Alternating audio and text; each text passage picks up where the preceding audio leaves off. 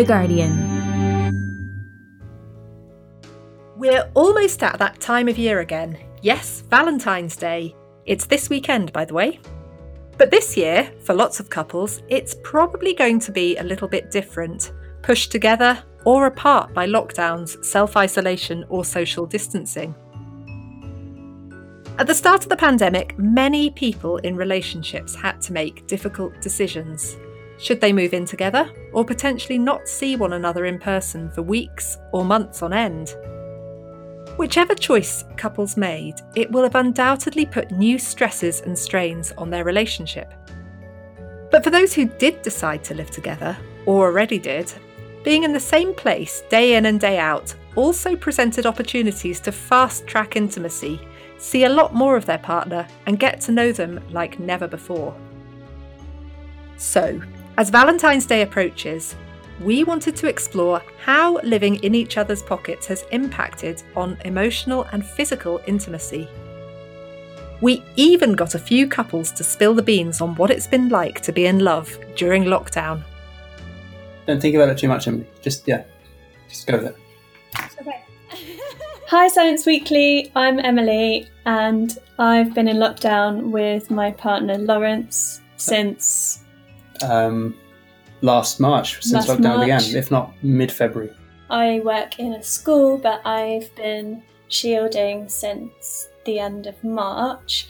So that means I've mainly been based in um, our studio room.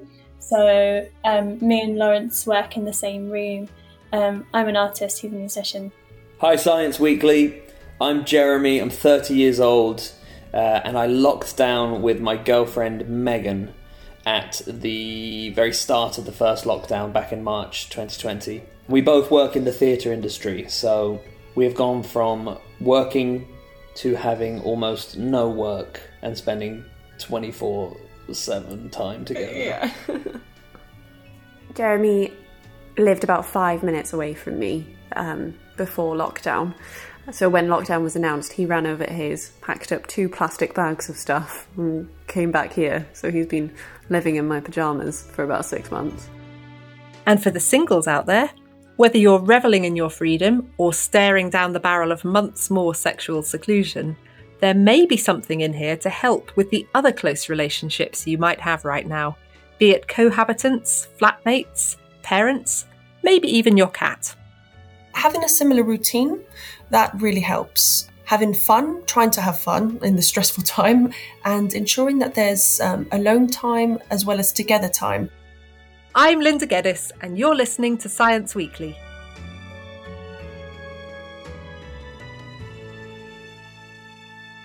sorry i feel like i need to cough i don't know why i don't need to cough I interviewed a coughing expert, and she said the way to stop coughing, if you if you can't stop coughing, is to swallow. oh okay good tip Brilliant. my name is deborah bailey rodriguez. I am a lecturer at middlesex university lecturer in psychology. Um, and um, well apart from the lecturing i do some research into couple relationships. Deborah, the pandemic has resulted in all sorts of changes to many areas of our lives, but a significant impact has been on our relationships, you know, with our friends, our family, and as we're looking at today, within couples. What kinds of challenges have romantic partners had to face over the past year? It's been quite an adjustment and quite a sudden adjustment, um, especially you know going into the first lockdown quite suddenly the way that we did back in in March 2020. Um, there's been quite a few challenges, such as um, adjusting to being with each other together all day, every day, and um, not being able to to leave the house. You know, the confinements of the house. Um, you know, things like um, how how do you balance chores now that you're both home together all the time? How do you have personal time? How do you have alone time? What does togetherness mean? I wonder about those those people um, who had just got together at the start of the pandemic, and then they were told by the government that they had to choose between either not seeing each other or testing their relationship and moving in together straight away. That's right. I mean, moving in together um, in any case is is a life event. It's a huge adjustment, a huge transition. You have to adjust to someone else's routine, someone else's toothbrush, someone else's habits, um, and things that might annoy you. And then you add the pandemic. So the pandemic is, you know, it's a stressor. It's a continuous low level stressor. It's not low level all the time. It's, it's highly stressful, but I feel it, it's becoming kind of like our new normal. And so sometimes it fades into the background, but it's there creating stress the whole time. And so that is a, a massive transition for, for any relationship um, to be tested alongside moving in together. Some couples I know that uh, decided against moving in together and had to adjust to seeing each other through Skyping, through Zooming. And that's been really difficult on them because, apart from the second lockdown, they've all been kind of open ended. You did a study investigating how couples coped when they were locked down together. Why did you want to look into this? So I did the research with my um, colleague Katie Anderson, who also um, she's also a lecturer um, in psychology at Middlesex University, and um, we know that lockdown creates a sudden shift in like how daily life was negotiated, and we know that the impact of couple relationships on mental health is also something that's quite well established. Um, impacting on health, life satisfaction, well-being of partners and children. And so stressful life events like this, um, the pandemic and the lockdown, um, and how couples respond to these affects the quality of the couple relationship. So a couple relationship is like a hub, um, and it you know permeates throughout personal, mental health, the couple functioning. If there's children, it impacts on the children. And adding to that, that we were suddenly being asked to work from home as well. There is previous research that found that um, remote working increases levels of stress and isolation, but then there is other research that says that employees are less stressed. So it's quite mixed previous findings. And the impact of that on the couple relationship, um, that there's more conflicts in the relationship um, experience regarding work and family life when trying to balance these aspects of life. We did the study because we wanted to explore how couples experienced this lockdown and how they negotiated daily life under the lockdown and how it impacted on mental health um, and well-being as well. I would say the biggest challenge for me personally and perhaps us as a couple is that we enjoy our own space, but that choice has been taken away from us because we have to spend all the time. All day. Together. We we quite quickly said told each other we weren't going to take anything to heart if someone wanted to go on a walk on their own not to take that as a personal sort of oh i've got to be away from you we just both value our own mm. uh, solo time yeah yeah definitely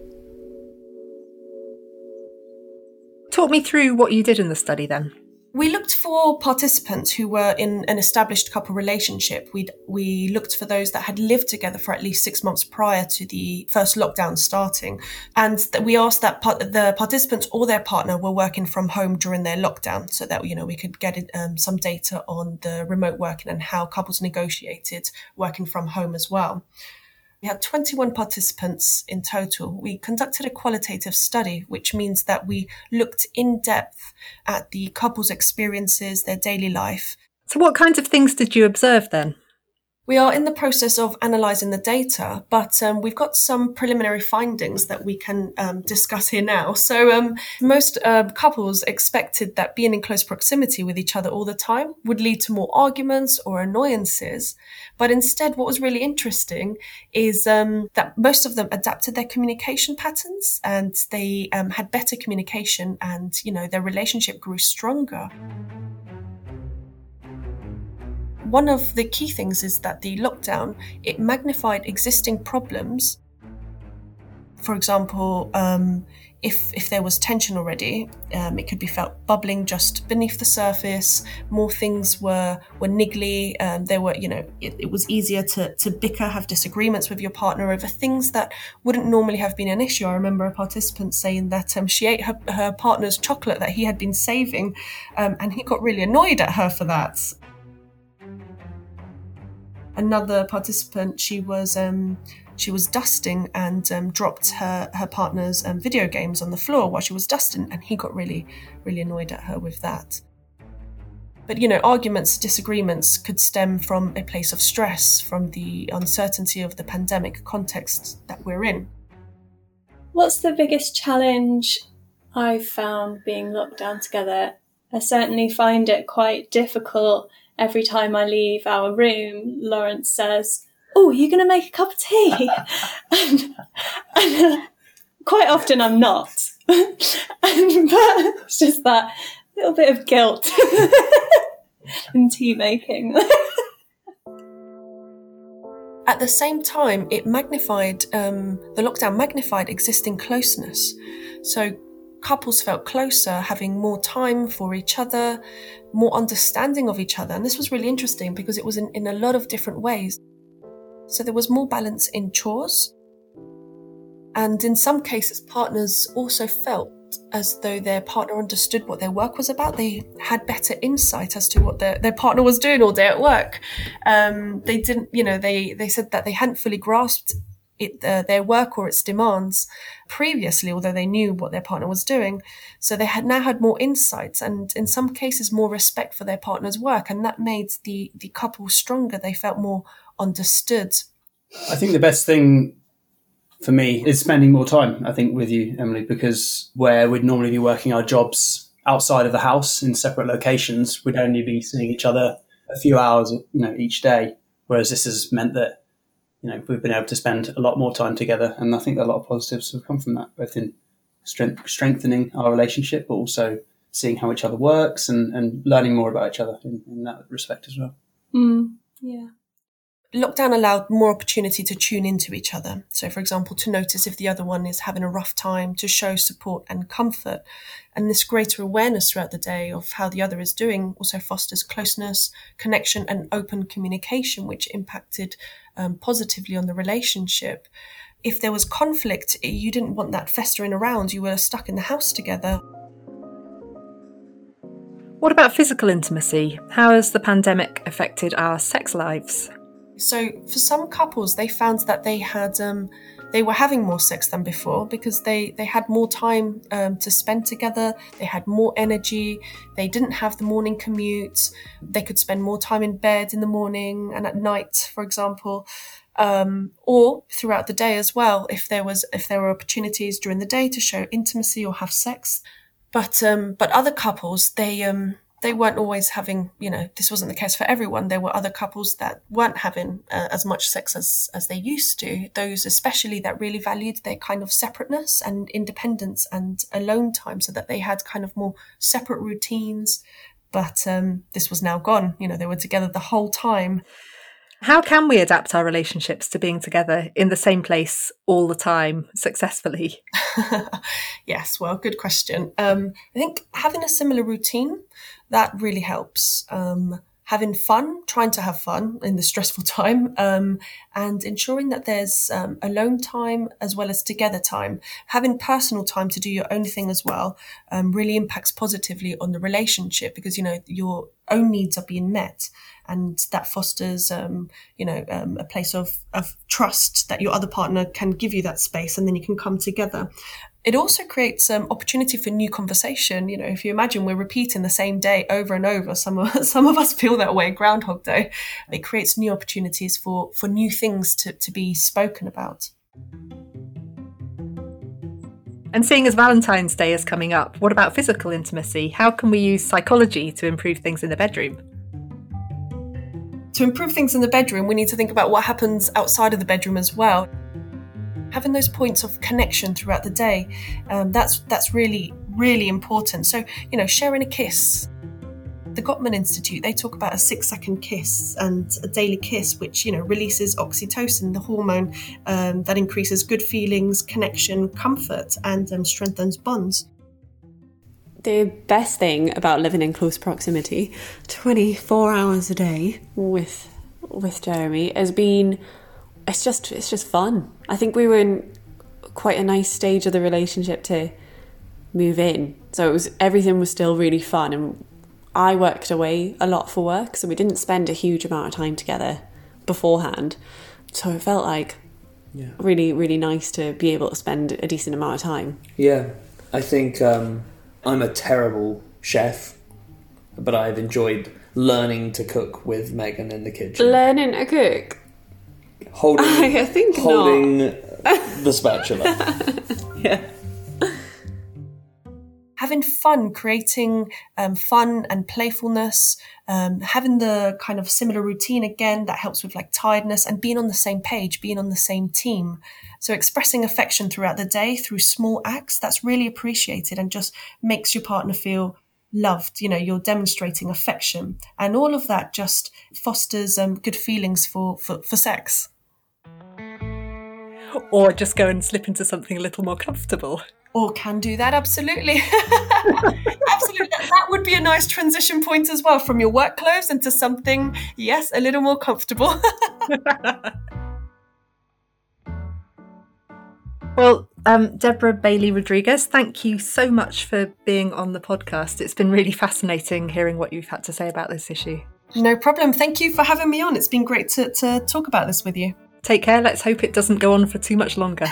Definitely. Thanks again to Deborah for joining us and to our couples for sharing their experiences. If you have a question or comment you'd like to send in to us, do email scienceweekly at theguardian.com. We'll be back on Tuesday. Until then, happy Valentine's, Galentine's, or if you're just not feeling in the mood, well, happy weekend to you and to all those you love. Goodbye. Mwah. For more great podcasts from The Guardian, just go to theguardian.com slash podcasts.